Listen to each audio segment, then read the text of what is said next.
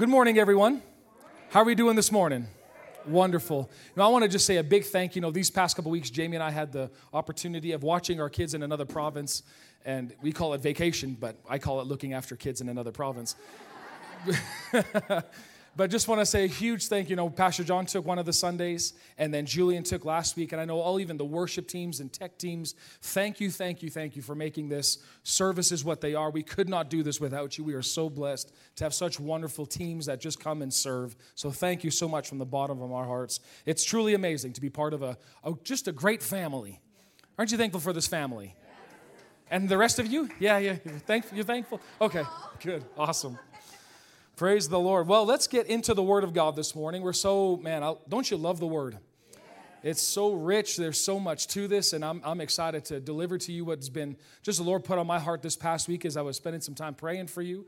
And, uh, you know, over the past, these couple weeks that we've had, I mean, kind of throughout the summer months, I should say, past couple months, we've been doing a series talking about our heart and getting our heart established, getting our heart ready so that the Lord is able to do what He wants to do in our lives. Amen.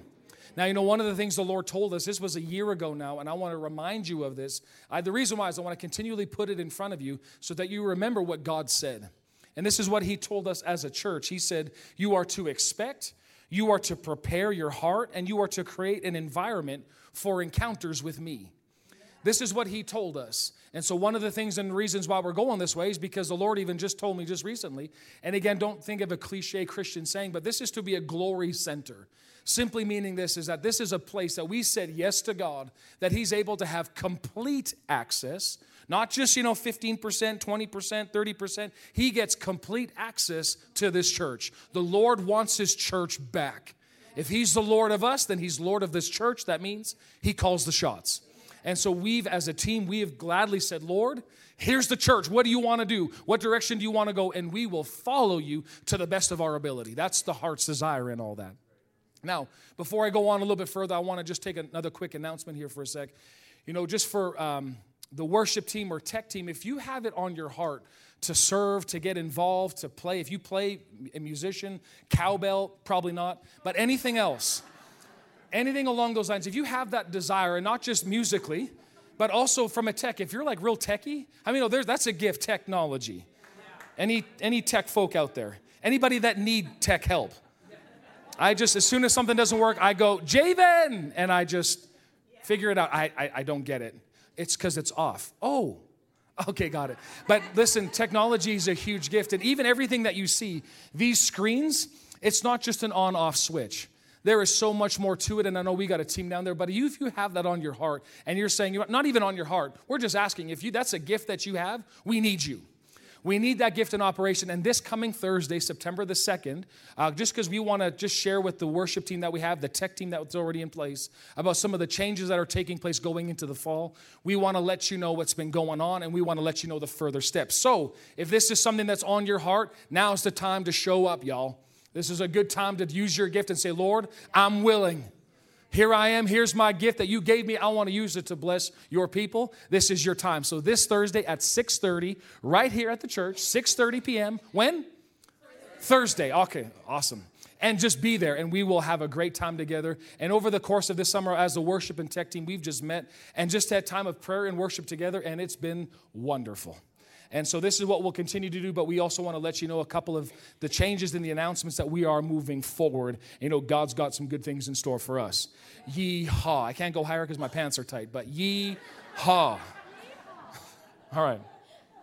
Now, back to where we were talking about getting ready. The reason why we get ready on the inside – right? In the Old Testament, you see when God was about to show up to his people, people had to get ready externally. They had to do different things on the outside wash their clothes, you know, not have sexual relations, different things of eating, all these things on the outside. But now in the New Testament, God does things that he wants to get us ready on the inside because my real life is not on the outside. My real life is now what's going on on the inside.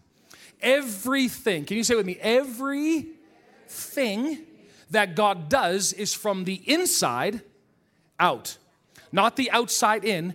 God is a God working now from the inside of his people, working his way out.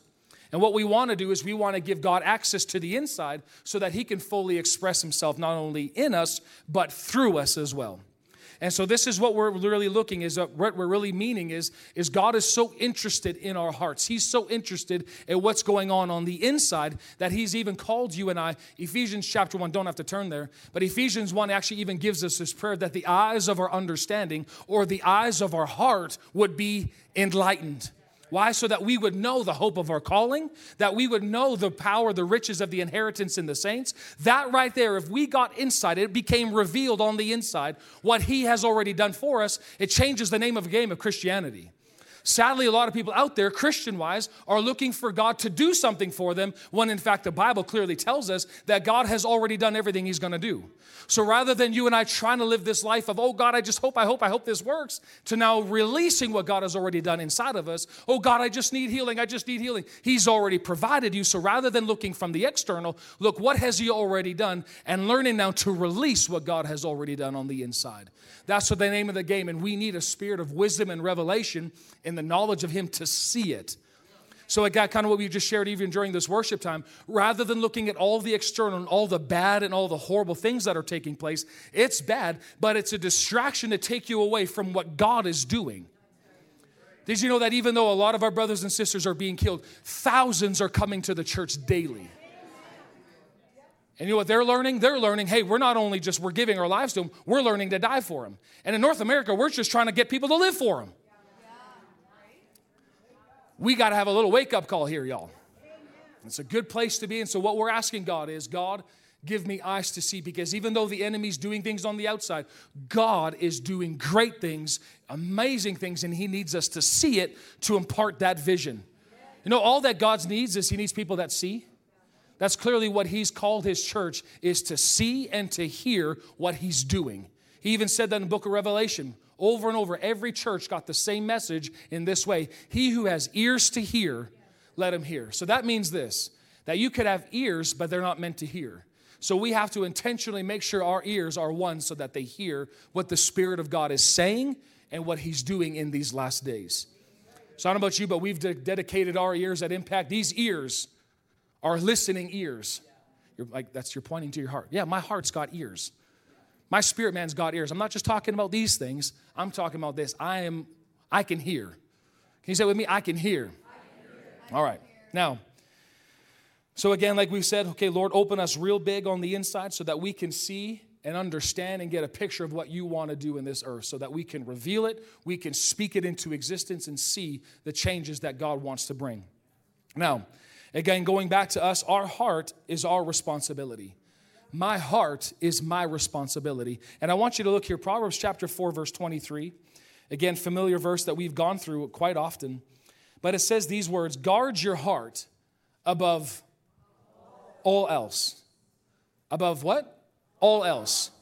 And again, the book of Proverbs is filled with knowledge, filled with wisdom for relationships, wisdom on you know uh, legal settlements. There's wisdom in uh, finances, wisdom in you name it. It is all there. How to work with this person, how to work, how to be sexually pure. It's all in there. Proverbs gives a ton, but in this, he says, above all else, guard your heart. Why? For it, it what my heart determines the course of my life. What determines the course of my life? My heart. My heart, your heart is worth guarding. My heart determines the course of my life. My heart has brought me to the place that I am currently right now. Why are you here this morning? Your heart brought you here. And guess what? Your heart is taking you to where you're going to go. So a lot of times we're looking at the external. Well, if just an open door, God, just open a door over here. No, no, no, no. Don't look at the external. We're focusing on the inside because as many as are led by the Spirit of God, they're sons of God. God operates from the inside out. But again, my heart is my responsibility. I have to make sure that my heart is willing to hear. My heart is in a place going, Lord, what do you want? Submitted to his leadership. Because again, whatever I allow into this heart, it's going to come out. And we talked about that previous weeks. I'm not going to get into that. But we've talked over the course of this time is that the heart's access points. The heart has two gates that it gets access to my heart. It's the ear gate and it's the eye gate. What am I seeing? What am I hearing? It gets access to my heart. And then, not only that, what's going to reveal what's in my heart is the direction or the course of my feet and the words that are coming out of my mouth reflects what's going on on the inside of me. It doesn't take long. You could be around people for about 3 or 4 minutes and you can find out exactly what's going on on the inside of them. Why? Because it's they're coming out of their mouth. What do you spend their time listening to? What they're watching to? Sadly, a lot of people are so filled with the news that you squeeze them and out comes CNN, Fox News, and it's all that comes out. Why? It's because they watch it, they listen to it, and you wonder why people are freaked out because the gates are filled with fear. The gates are filled with this outside external knowledge that's going on, going, oh my God, what's gonna happen? I gotta do this, I gotta do that. Going, hold on a sec. Hold on. And let's go back now, Proverbs 4, verse 20. Let's look what God's actually saying. He's saying, My son, pay attention to what? To my words, what I say. Turn your ear. He say, turn it. God's not going to come and grab your head and turn it towards him. You have to turn your ear or incline your ear to what? His sayings. Oh, so that's my job. God's not going to turn off CNN for me. I'm going to turn it off gladly. I'm not the one that has to, you know, turn off. God's not going to turn off. I have to, on purpose, turn this off and go, God, I'm going to incline my ear to what you're saying. What are you doing? And in that way, God has access to my heart. All right, let's continue on. Verse 21, he says, Do not let them, his words, out of your sight, keep them within. Now, we talked about this as well, is that a guard, not only does a guard keep things out, but a guard also keeps things in. So, part of what my job is now is to make sure that the peace that God gave me, I keep it in. I don't want to lose my peace. I want to hold on to my peace because the peace is what Jesus came and purchased for me. Right? Verse 22, it also says this His words now, they are life to those who find them. Do you see he puts a little bit of a I don't know, a boundary or a guideline along this. It's not just his words are life to everybody, his words are life to those that find them. So that means there's some search on your and my end to get into the word of God. Just like a bee goes into that flower and just fights and sucks that nectar out of it, you and I, the word of God, we got to get into this word and dig in and dive in and suck the life, suck the nectar right out of it so that the word become life not only to us, but health to all of our bodies. God doesn't just throw his pearls before swine. He doesn't just give what's precious, even though we would trample it. If you want it, go get it. You can have it. Now, let's look over here. I believe this is the next thing that we're going to be talking about. That was a quick recap of the five weeks that we did previously. But in Matthew chapter 13, I want you to turn there for a bit. And there's just some things that are stirring in my heart a little bit this morning that just to remind you and I, again, not only does a guard keep things out, but it's to keep things in. Another thing that we're going to be talking about is offense free as a believer, we've got to keep offense out. Completely, come on, say with me, completely out. Offense in a believer? Not here. Is this going to be an offended church? Never. Never. Say with me, never. And I'm going to show you why. Well, I like to be offended. I know some people do. Not here, though. Not us. Other places. Not here. Look at this Matthew chapter 13. It says this Jesus is going to give this parable. And he says, Later that same day, Jesus left the house and sat beside the lake. Jesus had beachside property. That's what I'm talking about. Verse 2 A large crowd soon gathered around him, so he got into a boat. Then he sat there and taught as the people stood on shore. He told many stories in the forms of parables, such as this one Listen. See the first word? Say with me. Listen a farmer went out to plant some seeds. Now, right here, I want us just to make sure that this is how the kingdom of God operates seeds. A lot of times we're praying and believing God for the full blown miracle. Yes, God does miracles. God is a miracle working God, absolutely. But the primary way that God operates is seed, time, harvest. So if you're believing God for something, what seed do you have? What have you sown from the Word of God? The Bible, actually, the scriptures are even told and talk to us about their seed. What you have in your lap is a bag or a book of seed that in it you plant it, it nurtures, it grows up, and it's able to produce a huge crop for you and I. Right? That's what God's word is. So, really, you and I, we are spiritual farmers. God understand that. Now, here we go. Verse 4, he says, Now he scattered some of the seed across the field, and some seeds fell on a footpath, and the birds came and ate them. Verse 5 Other seeds fell on shallow soil. uh, with underlying rock. These seeds sprouted quickly because the soil was shallow, but the plants soon wilted under the hot sun, and since they didn't have deep roots, they died.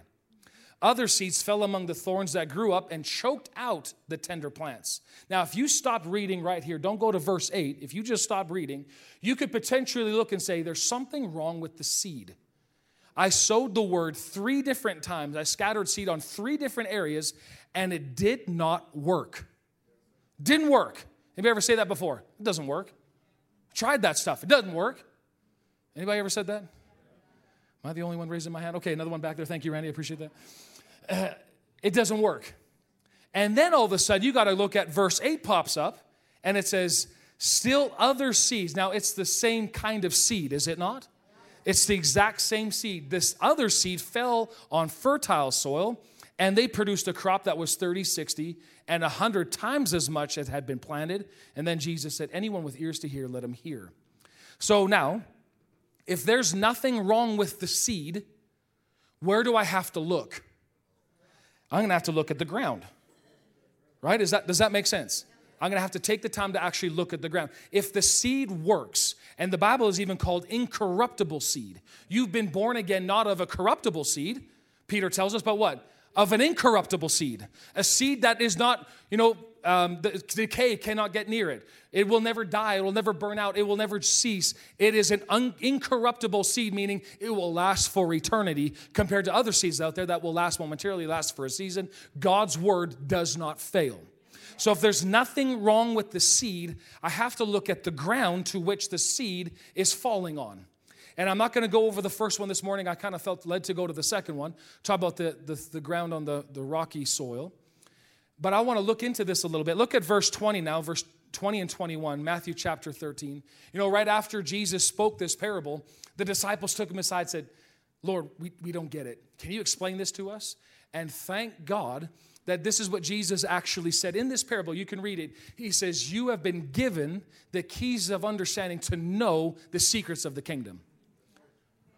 Uh, are you not thankful for that? Because you could read that and go, oh, birds, stupid birds. I got to get my gun out and shoot birds when they come around my seed now. That's, he's not talking naturally. And then not only that, too, but he says, Blessed are your eyes because they see. Blessed are your ears because they do hear. So you and I, say with me, I have eyes to see and I have ears to hear.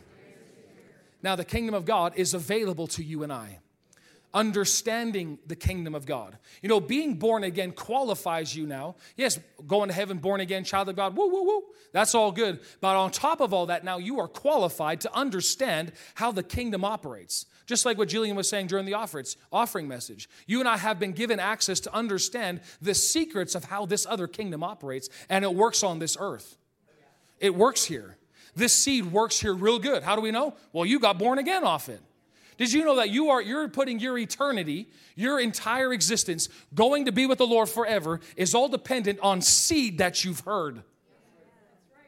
You're basing it on this. You're, you're going, okay, God, this is what you said that if I believe in my heart and say with my mouth that Jesus is Lord, I will not perish but have everlasting life. You're basing that off of seed, God's word. And what did you do? You heard it, you embraced it, and now the result is you are a child of God on this day today. Wonderful. Amen. Now, looking again at this, these three different types of soil. The second one, in particular, verse 20, Jesus now is explaining this seed to us, explaining this soil or this heart condition of this individual. So, you know, we've got to get it so we can see it so that it works. I don't want to say it's not working. I don't get it. It's not working anymore. I got to check up on the inside. And this is one of the reasons Jesus said that the word is not working in people's lives. I don't know about you, but you read that f- one out of four times the word worked. That's 25%. That's like some of your math mark. Unacceptable, right? And then 75% of the time, how come it's not working? For these reasons. And this is one that we're going to get into this morning. We're still okay?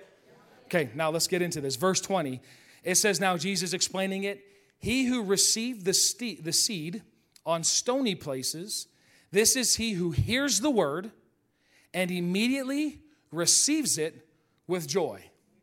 Now, this is good, right? So far, so good. And I want you to get a clear picture. When he says the rocky soil, it doesn't just mean dirt and rock mixed together, it means there is a thin line of soil and then there is hard rock underneath. So there's a bit of soil to it, but then hard rock underneath. Okay, we got that picture in our head now? So now notice, notice verse 20 again. He heard the word, well done. Right? They put themselves in a place to hear the word. Is that good? Well done. And not only that, they received it. Woo! With what? With joy. Now, listen, I've been to some different churches, I've been to many different conferences, and you hear a lot of many different things when people get excited about the message that's being preached. One of the favorite ones that I've heard, uh, a friend of mine was always said to me this Hey, we were from the deep south, this is Arkansas area. And this lady got so excited about what, what was being preached. She stood up and said, Let the wild hogs eat. Now, with a thick American accent, let the wild hogs eat, y'all. Like, just excited, passionate. Some people say, That's delicious. When I was when I was youth pastoring, that was one of the things we taught our kids is that when you hear something good, you yell, "That's delicious." Why, why is that so important? Because you want to receive the word. Your entire life is based off of you responding to the word. If you read again the first one, the one that went on the hard soil, the hard heart, the reason why this birds came and ate, Satan stole it immediately because there was no response to the word. They heard the word and they just stood there. Oh, that's cool. Yeah, heard that before. The Satan came immediately and stole the word. Your and my life depends on our response to the word of God. So if you get excited, that's a great thing. What happens? You've welcomed, you've heard the word, you've received the word, and joy really is just a representation that the word got in. That's good. Anybody ever happened that before? Man, I love that. Yeah, come on. Come on, preacher, preach that again. Do that again. I love that. You are more than welcome to say, that's delicious. Come on, say it with me. That's delicious. That's delicious. And that's the word going forth. And so, so far, we look at and go, well done. They heard the word, received the word with joy. Man, everything should be okay. Then Jesus says in verse 21, yet. Ah. Yet, verse 21, it says, they have no root in himself, right? If you guys could go to verse 21, that'd be appreciated. Yet he has no root in himself, but endures for a while. For when tribulation, persecution arises because of the word, immediately he stumbles. So what is the problem? The problem is is they don't have deep roots. Now I know that sounds simple right off the bat, but we got to not only not only acknowledge what's the problem, but what isn't the problem. The problem isn't the trials. The problem isn't the problem. The problem isn't the pressure. The problem isn't the people putting the pressure or the problems on you. What's the problem? No root. Say with me, no root. Remember, look at the, remember the picture of it again. There's a thin line of soil, and then there's hard rock underneath. It is a shallow believer. Now, again, naturally speaking, we would think somebody's shallow because, you know, they look at external things and go, oh, I don't like any of that, or they're just very shallow individuals. We, you know what I'm talking about, right? But do you know what Jesus thinks a shallow person is? Someone who is easily, I'm going to find this again in verse 21, easily offended. A shallow believer. I'm offended. Now, I'm jumped ahead of myself a little bit, but let's look at this. What's the problem? They don't have deep roots. So the question is why do they endure only for a little while? Because when the trials or tribulation, if you really look at that up, it actually just simply means this it's troubles and it's external pressure from the outside or persecution. Why? Because of the word. Satan couldn't steal the word from this individual like he did the previous ground that we saw. So, what does he do? He comes with a different tactic. He comes with pressure. He comes with somebody chirping about you. He comes with any kind of persecution from the exterior to get you to separate from the word that you heard. That's the whole point of it. Now, look at this Matthew 13, 21 in the King James Bible. Look at this, how he says it out here. He has no root in himself, but endureth for a while. For when tribulation or persecution arise for the word's sake, by and by he is, he's offended. So, what's the problem? No roots. Why does he only endure for a little while? Because he is offended. And so, offense right here, we see right off the bat, offense is a major trap and a danger in the heart. Jesus said it like this the word can't work in an offended heart, it won't work. It will not work in offended heart. And as we said before, Satan is doing everything he can to bring trials and tribulation to you and I, to separate you and I from the word that we heard. Especially in the culture that we're living in today, offense is all over the place. The world is going to be offended. Why? They don't know God's love, they don't have any idea about it. But for the Christian to get offended, it ought not be. And the reason why it's so important we talk about this, because the word is not working in our lives if offense is in there. We have to look at it and root it out. Okay, we're still good? Now, another way of saying it too, like you see a lot of different translations use the word falling away or they stumble and fall. Well, the King James, as it says, it's, it's offended. Well, just I want you to picture two people for a sec, two close people, maybe a husband, wife, or close friends, and they're, they're just really tight. And what happens all of a sudden? A word was said or something takes place, something got between them. What is that? That's offense. Something got between them, and what happens over a period of time, if not dealt with, what happens to the gap? It gets wider and wider, and these people, they have a fallout. Anybody ever heard those terms before? There's a fallout that takes place. This is what offense is, and this is what Jesus is explaining to you and I. This is the warning. By Jesus actually giving us this parable, by explaining it to you and I, it is a warning. Would say, warning. What's the warning? Trouble's coming. Heat's coming. The sun is going to try to scorch the word. Problems are coming. Aren't we excited about that? The problems are on their way. And what is the issue? Is that the enemy will do everything he can to separate you from anything that's bringing you life. He's going to try to separate you and me. He's going to try to separate you from the church. He's going to try to separate you from godly relationships. He'll do whatever he possibly can to bring separation and distance because they know the word's not going to work. And the bottom line in all that, the word is gone, no more results, no more results. And just leave Christians in this place of, well, I'm right, you know. It's not about that. It's about making sure my heart is offense free. Still good? Okay, now, since I know that the enemy's tactic is to separate, what do I do?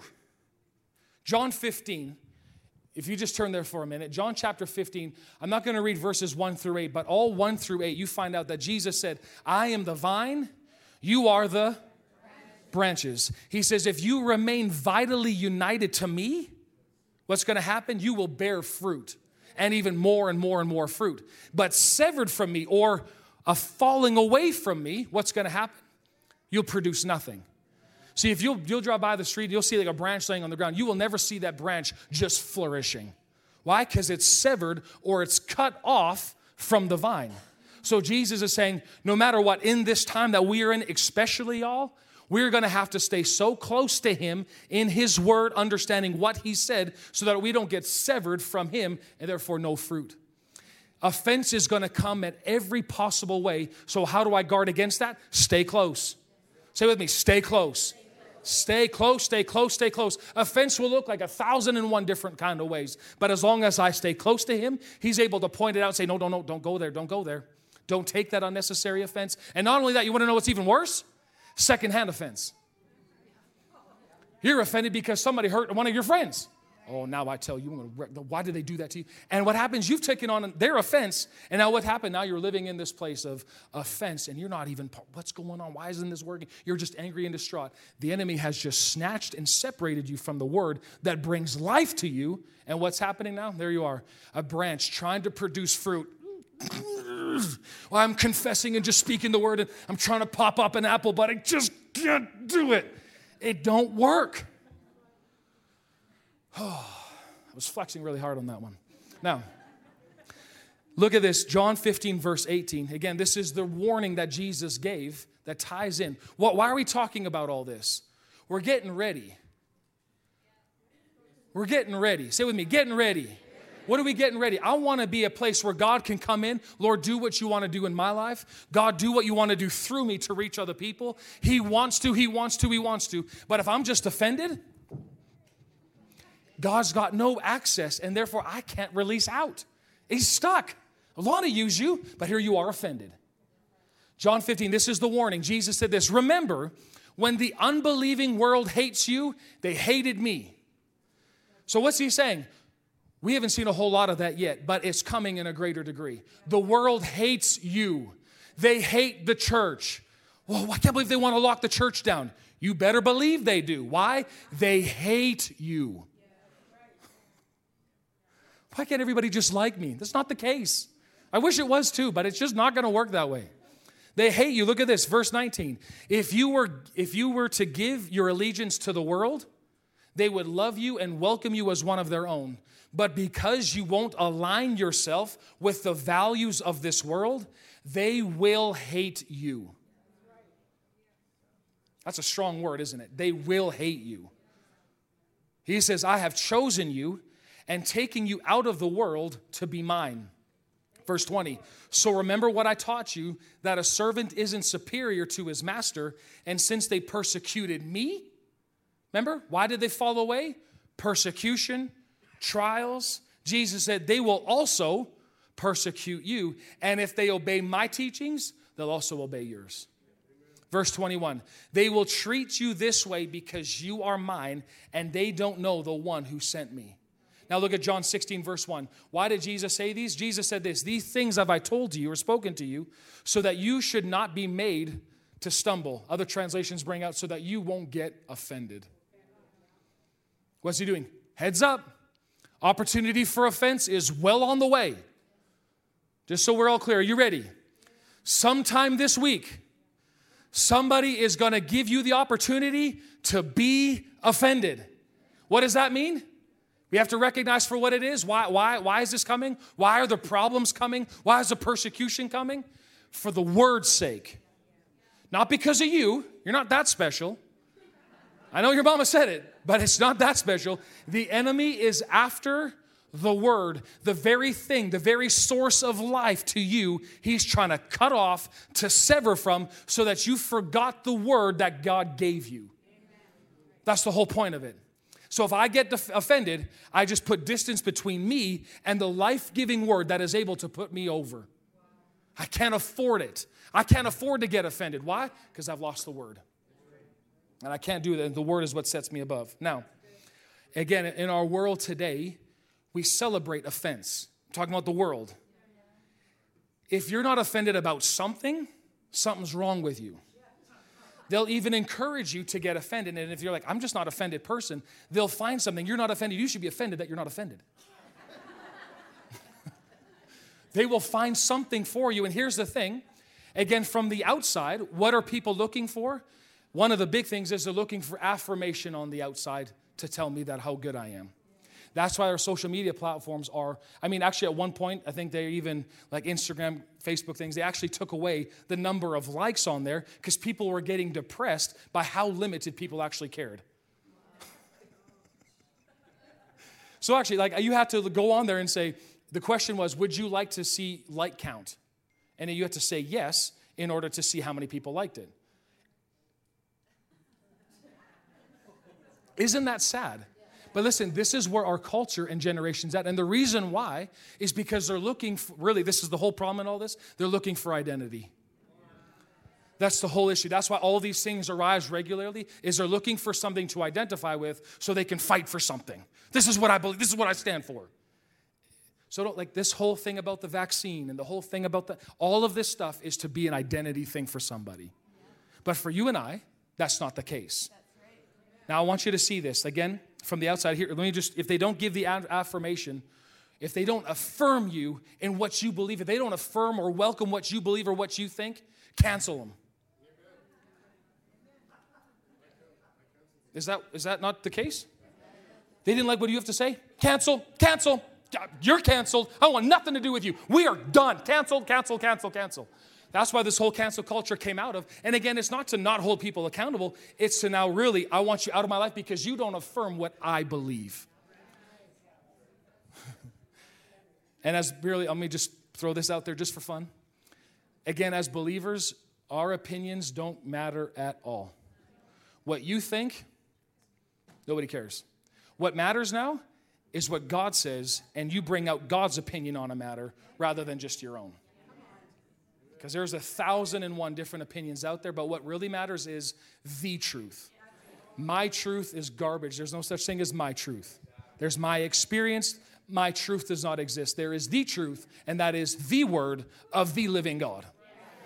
So again, if again, if I look to you to affirm me from the outside, if I'm looking for you to say, hey, you did a really good job, if I continually look for that, I'm not talking about not encouraging people. You know, you just walk around, I'm not encouraging everybody ever again. That's not the case either. Right? It's great to say to people, hey, you did an awesome job. The way that the Lord just used you, man, so good. Please continue to do that. Right? You're not going, I'm not affirming my wife anymore. I'm not complimenting her. Just forget that. Let the Lord tell you. That's that's not right either. So the balance to this is, is yeah, there is the gift of encouragement. And the Bible even tells us, as we see the day approaching, let us gather, but encourage one another. This is what we do. Keep going. You're doing a great job. Hang in there. Stay strong. Keep fighting. Keep standing. Keep believing. That's good. But if you're looking for it to the place of it becomes your identity, I need you to affirm me and my calling. At some point, I will get offended because you didn't tell me how good I was. And you know what the problem really is about offense? Offense is selfish. Because it's really caring more about this is what they what they said, this is how it made me feel. So that's how you're living. This is how it made me feel the way that they spoke to me. It's a dangerous, dangerous game.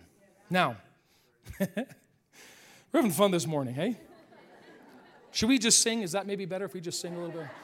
Okay, okay. Just, okay, look at this. In Luke's account of the same parable, Luke chapter 8, verse 6, this is what Jesus said.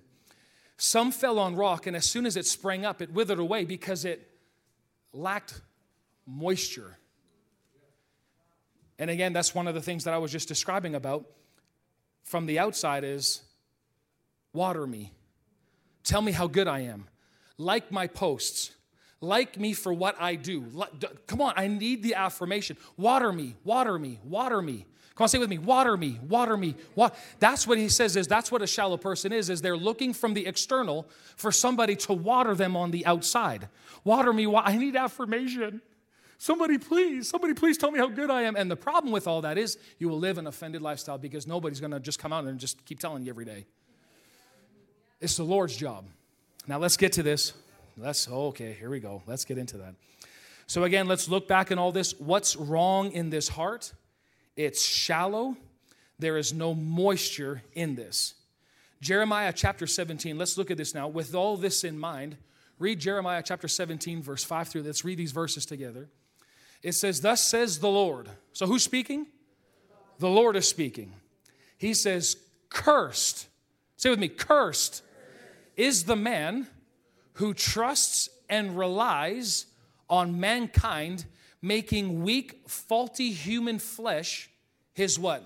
His strength, and whose mind and his heart turn away from the Lord. Verse 6 He will be like a shrub in a parched desert and shall not see prosperity when it comes, but shall live in a what?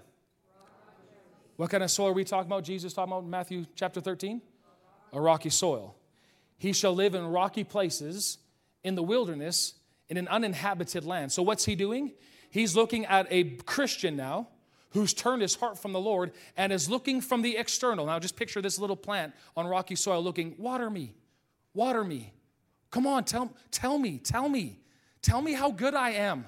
Come on, tell me. I'm just keep doing this because there's a fan as well. Come on, come on, talk to me. How good am I? How good am I? Look what I can do. Look what I did. Like it, like it. That affirmation from the outside. And Jesus or God says, Cursed is the man who looks to mere men as their strength or as their affirmation continually coming in, who's looking from moisture from the outside. He's constantly looking, somebody rain on me. Now look at this, verse 7. Blessed, everybody say blessed. blessed. You want to be blessed or cursed? Blessed. Come on, say with me, blessed. He says, blessed with spiritual security is the man who believes and trusts in and relies on the Lord, and whose hope and confident expectation is the Lord. Verse 8 For he will be nourished like a tree planted by the waters that spreads his. Oh, come on, y'all. What was the problem with this person? He's got no root. He's got no root. He's looking for the external. He's looking for nourishment from the outside. No, no, no, no. We are going to plant ourselves. We put our trust in Him. What we're doing is we're planting ourselves, and our roots go down by the river. The tree has a secret. What's the tree's secret?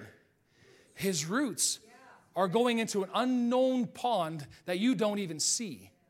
This reservoir. And he continually, look what it says, and he will not fear when the heat's coming. Jesus said, Heat's coming.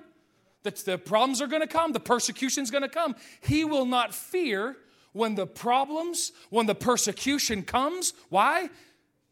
Because he's got his roots planted by the river. I got a secret place, and it's right over here. He says this its leaves will be green and, oh, come on, y'all. Did you hear that?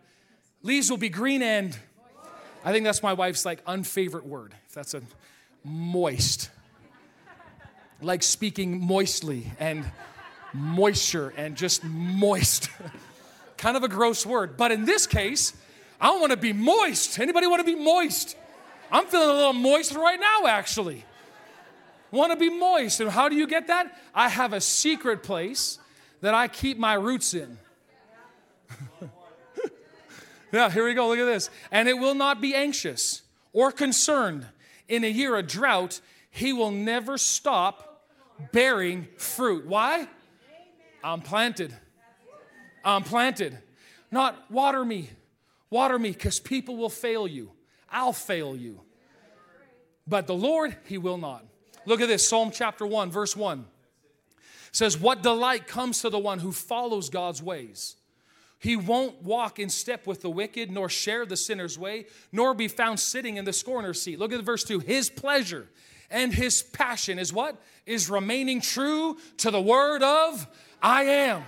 He says this meditating day and night in the true revelation of light. Verse 3 He will be. Again, notice thinking or meditating precedes being. My focus is on this. This is what I'm thinking on. I'm meditating on this, on how good God is, what His word says, His promises, who I am in Christ. He says He will be standing firm. Come on, say with me, firm. Oh, but the government's going to do this. Firm. They're going to mandate these. Firm. Come on, y'all, we got to say this together. Firm. This is what impacts here for. We are a firm church, firmly planted, not just headstrong, I'm not talking about that, but we are firmly secure in who our God is. We're not shaken by what they do out there. If they just say, hey, all these crazy rules, they're going to throw them at us, we still stand firm. Why? Flourishing tree planted by God's design, deeply what? Rooted. Come on, say me, roots. Getting rooted. Roots go down deep in his bliss, bearing fruit in every season of life. That just shows me that it does not matter what the external does. It does not matter at all. I'm not dependent on what they do or what they don't do. I will flourish no matter what. Why? Because I'm rooted. I got some roots to me. He is never dry, never fainting, ever blessed, and ever prosperous. Now, if I'm supposed to have roots, this is what the Bible says you're supposed to be rooted. Where do I get rooted in? Yeah, that's, that's, that's good, that's true. But more specifically, what do I root myself in? When the pressure and the heat comes, when the troubles come, when the chirping comes, when people say or people do, bad things come my way, what am I supposed to be rooted in? And here is what we're to find out what God believes to be a deep person. You don't have to be all theological, and I've been to seminary school for 58 years and I'm just a brain. That's the problem. We said that before. We got believers that are 3,000 scriptures overweight. They can quote, they can say, they can speak, they can do, and their life doesn't change at all. Not supposed to just be hearers of this word, we're supposed to be doers of it. So if I'm supposed to be rooted in something, what am I going to root myself in? Ephesians chapter 3, look at here for a sec, verse 16. Ephesians 3:16 it says this, "May he grant you out of the rich treasuries of his glory to be strengthened and spiritually energized with power through his spirit where in the inner man." So again, where is the strength coming from? Is it coming from the external? Is it coming from outside somewhere? No, it's coming from the inside. Where do you get your strength from? Where do you draw your strength from? It's not from the outside. It's not people just affirming you or people telling you something or, hey, I just, I just felt really good today, so therefore I'm good. You have to draw the strength from where you're rooted and where you're grounded in. It's an inside thing. How can how come that person, man, they're really strong. Well, what is it about them? It's an unknown strength, unseen strength, not unknown, sorry, unseen strength. Something that's happening on the inside of this person. And now we're going to find out what it is. This is again what the Holy Spirit through the Apostle Paul prayed for the church.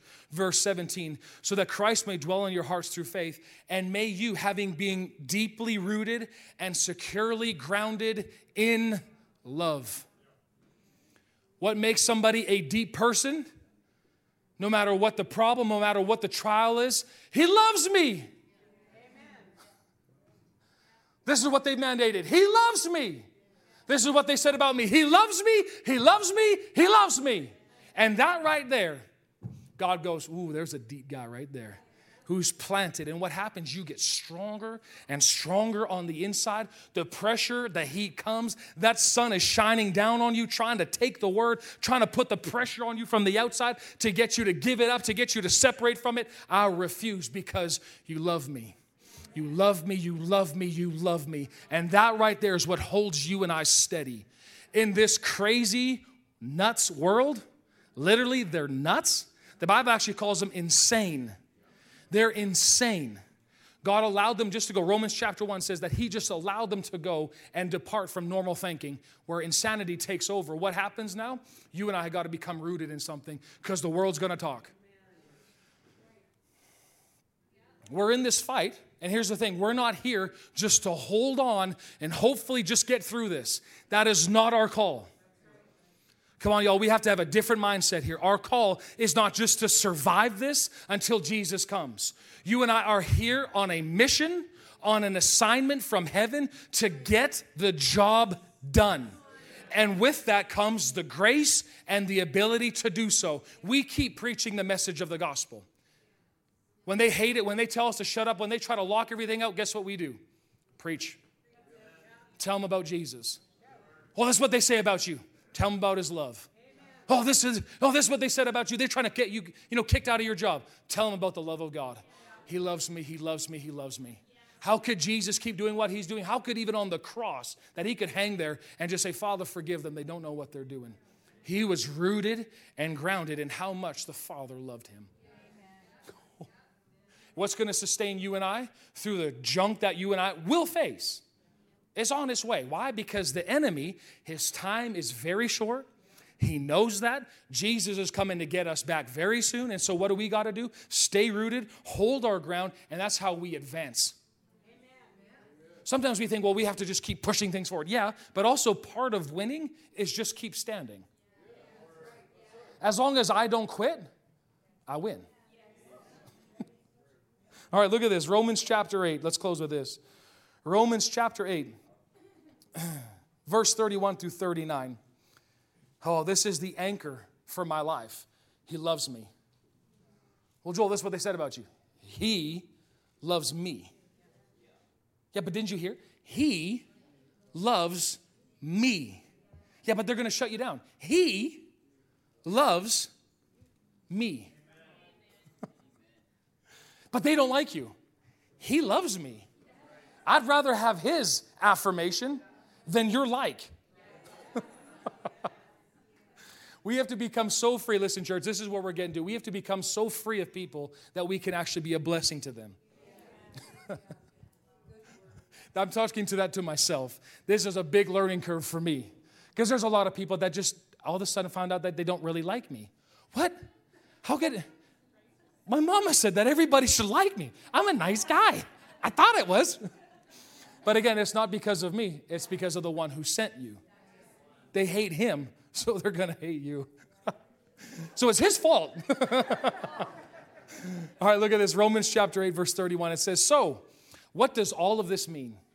If God has determined to stand with us, tell me, who then could ever stand against us? What's, what's, let's answer that. Who could stand against us? I want you to think of, you know, somebody right now that you may not be particularly in a good place with. And just kind of look at it and just start laughing at it for a second. Just go, hmm, if they're coming after me, if they're trying to take away things from me, if they're trying to bring harm, if I look at this, who, what could they ever do to me? What's the answer? Listen, you can actually start laughing at some of the attacks that come your way. Man, you're nuts. No, I'm anchored. I'm rooted. I know He loves me. That's why I'm having fun. That's why I'm joyful, is because He loves me. Look at verse 32. For God has proved His own love by giving us His greatest treasure, the gift of His Son. And since God freely offered Him up as the sacrifice for all, He certainly won't withhold from us anything that He has to give. If He gave you Jesus, He'd give you anything. Why? He loves me. Come on, say with me. He loves me. Come on, one more time. He loves me. Where am I rooted? He loves me. Didn't they hear what they said about you? He loves me. I get my eyes fixed on the reality. He loves me. Look at this, 33, 33. says, Who then would dare to accuse those whom God has chosen in love to be his? Let's answer that. Who would dare accuse us? If God's not, listen, God's not accusing us. Who, will, who can possibly have the right to accuse us? Do you remember in John chapter 8, I believe it was, the woman that was caught in the act of adultery? And they threw her in front of Jesus, probably naked, probably they're stranded. And what did happen? Master, it says in the book, or, you know, master teacher, in the book of the law and Moses' teachings, they said if anybody caught in that, they should be stoned to death. What do you say? What did Jesus do? He says he was without sin, cast the first stone. The only one that was qualified, the only one that was able or had the honor to actually throw this stone and kill this sin was him. And what did he do? I find no fault in you. So, right here, if, who then would dare accuse those whom God has chosen to be in his love? No one. God himself is the judge who has issued the final verdict over them, saying, Oh, come on, y'all, you got to say this over yourself. How does God see you? Not guilty. Verse 34 Who then is left to condemn us? Certainly not Jesus, the anointed one, for he gave his life for us. And uh, even more than that, he has conquered death and is now risen, exalted, and enthroned by God at his right hand. So, how could he possibly condemn us since he is continually praying for our triumph? He's not. He loves me. Verse 35 Who then could ever separate us from the endless love of God's anointed one? Absolutely no one. For nothing in this universe has the power to diminish his love towards us. Now look at these troubles. What was the problem again with this other individual, the, the rocky soil? no root in them. Why do they last for only a little while? Because of the problems, the trials, the persecutions that came their way, and they got offended and fell away. Well, he's saying here nothing in the universe, troubles, no pressures, and problems are unable to come between me and heaven's love. What about persecutions, deprivations, dangers, and death threats? No, for they are all impotent and to hinder omnipotent love. What's my root? I'm loved.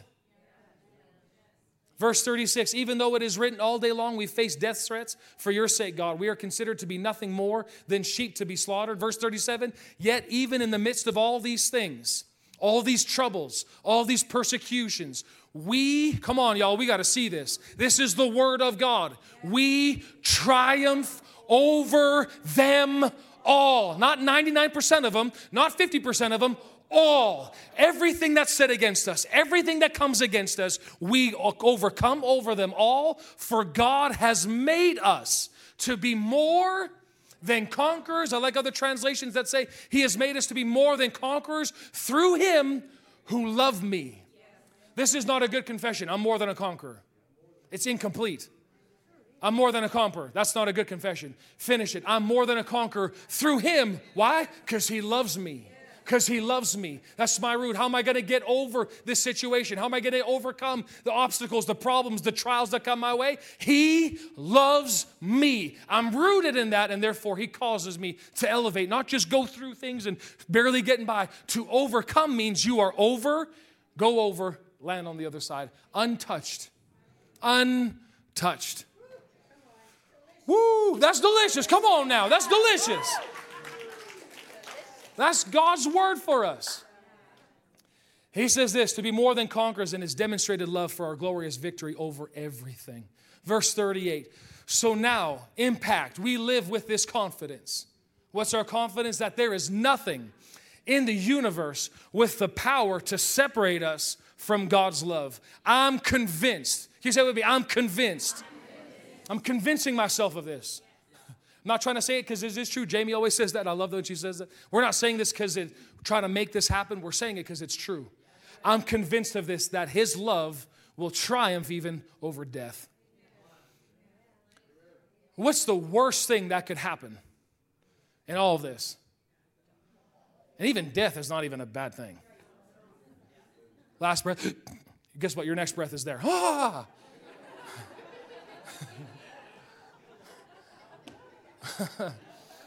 Jesus tasted death for us. So listen, death, it's like, bring it on. Kill me, guess what? I go there. I get to meet Jesus today? Thank you. The worst thing in the world is to die without him. That's the worst thing in the world. So, what do we do? We got to get the job done. And our root is this I'm convinced I'm loved by God. Okay? He says, I'm convinced that his love will triumph over death, life's troubles, fallen angels, or dark rulers in the heavens. There is nothing in our present or future circumstances that can weaken his love. Why is this so important to talk about his love? Because no matter what comes our way, a lot of times we think, well, I, maybe, maybe I'm getting Maybe God's doing this to try to teach me something. No, no, no. Trials and persecutions are there to separate you from the word that you've received. Don't look as a trial as a blessing in the sense God is giving this to me to teach me something. No, God doesn't need a trial to teach you. He gave you the Spirit of God to teach you. These trials are to bring harm, but God says, let's flip the flow. Look at it a little differently now. Let's see this trial as an opportunity to demonstrate the victory that Jesus has over death and let Him use your body. Let Him use your soul. Let Him use your life so that you are now an overcomer in every area of life. Man. Let's say this. Verse 39 There is no power above us or beneath us, no power that could ever be found in the universe that can distance us from God's passionate love, which He lavished upon us through our Lord Jesus, the Anointed One. When I know that I am loved by God, I cannot be offended. So now again, it's not to say, you know, offense is going to come, people are going to say, things are going to take place. And again, it's not that you have, don't, I'm just, I'm not going to feel anything. No, you may have to work through some of the emotion on it. Some things, some things actually hurt. I've been hurt. And that's fine acknowledging that. It's fine. You got to work through some of those things. Don't just hold on. I'm, I'm fine. I'm fine. I'm, I'm loved by God. And meanwhile, you're just a mess at home. That's not what we're talking about. It's no, you know what, that actually, that, that impacted me. It hurt me in a way, but you know what, it's not gonna be just leave this open wound.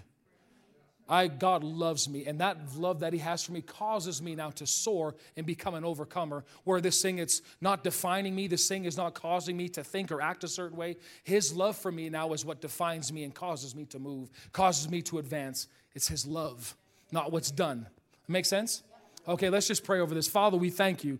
Your word is alive, your word is active. You are watching over your word to perform it in our lives. So, Father, this morning, I thank you so much in the name of Jesus over every person in this room, everyone watching online this morning. Father, we just release the peace of God that passes understanding. We release the joy of the Lord over them, in them, through them, joy in their homes where the enemy tried to bring attack, try to bring division, try to bring hard, hardness, or just this hard persecution to throw them off track right now. Lord, we plead the blood of Jesus over these homes, over these families in the mighty name of Jesus.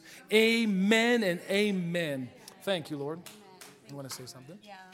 I just had it on my heart, just as we're closing here, along the last lines of what Pastor Joel was saying, that there are things that, that have come in, especially during this season, and have hurt your hearts. And it really is that fine line that you can choose to go into offense, or you can choose to bring that hurt to the Lord, and you can say, Lord, show me how to walk out healing in my heart. Mm-hmm. Show me how not to step over into offense. And all it is really is bringing our hearts to Him And I got to tell you, He walks us through. You know, there was a time in my life where I said, Lord, I need to heal from this um, occurrence. I want you to show me step by step. And so he'd say, Now I want you to talk to this person. Now I want you to pray over here. Now I want you to do this. It was a process to heal my heart. But my prayer was, Lord, I don't want to get over into offense. So here's my heart. And I got to say, he's so gentle. If you've never done that before and said, Lord, I'm going to trust you with these hurts in my heart, he is so gentle. He is our shepherd to guide, to feel, to, to feed us, to say, hey, come over here. And he refreshes and restores our hearts and our souls. And so I just want to speak healing over your hearts. If that's you, it might not be instantaneous, like Pastor Joel said, okay, well, I'm loved by God, but I'm hurting inside. It might be a process, and that is one reason why we run a program like Freedom Session, because sometimes it's it's quite a journey. Or it might be something you do at home with you and your spouse or you and a close friend. But I just want to speak healing over mm-hmm. hearts. Is that okay yeah, this morning? Yep. So if that's you, I just want you to raise your hands wherever you're at. Every eye closed right now. Let's just have this as a, as a private time between you and the Lord. Father, you see hearts this morning. And Lord, hearts that have carried hurts or have been hurt, I just speak your healing power over them. The healing power of God's love is flowing into hearts right now. It's filling gaps, it's filling scars, it's filling up places where there's been gouges. The love of God is flowing into your heart right now. I see it. I, I see it. So take that. If that's you, take that. Say, I believe that God's love is healing my heart. And Lord, I just pray for wisdom and direction over those who want to walk you, through hurts healthily. Lord, if, if someone is supposed to go to freedom session this year, I just I just ask you speak to them. Let them know. Lead them on their healing journey. We believe that now in Jesus name. Amen. Well, thank you, Lord. Thank you, Lord. No, can just just stay there for a second. Can we just lift our hands just to him for a moment? I don't want to rush this. And I don't want you to think, "Oh, don't worry about awkwardness. Who cares about that? This, this is a moment just to be with the Lord on the inside.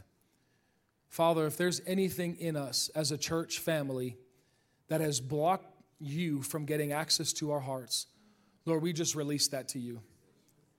Even as a church family, y'all, if there's even anything between us in this church, even in this room, I just cast that off.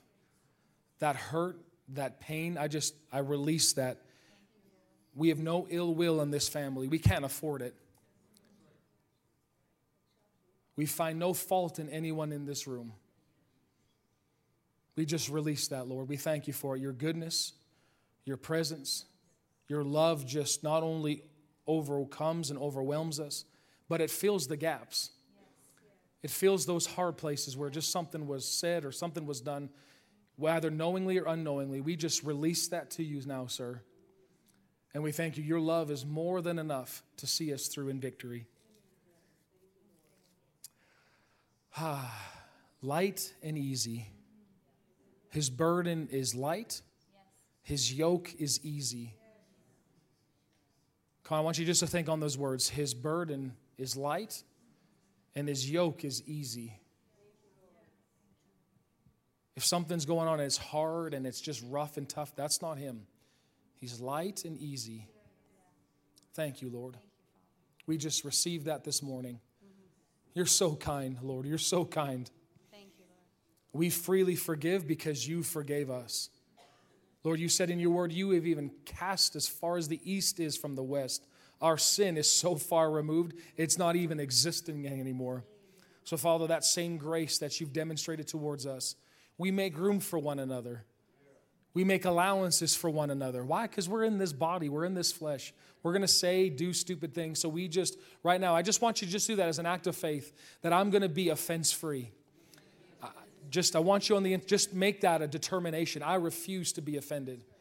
If somebody in this church family says something to me, they, they may not even know your situation. Let it go. They don't mean it. And if they did mean it, ask them about it. right? Fix it. Just get it sorted. Just get it fixed. Don't let it fester.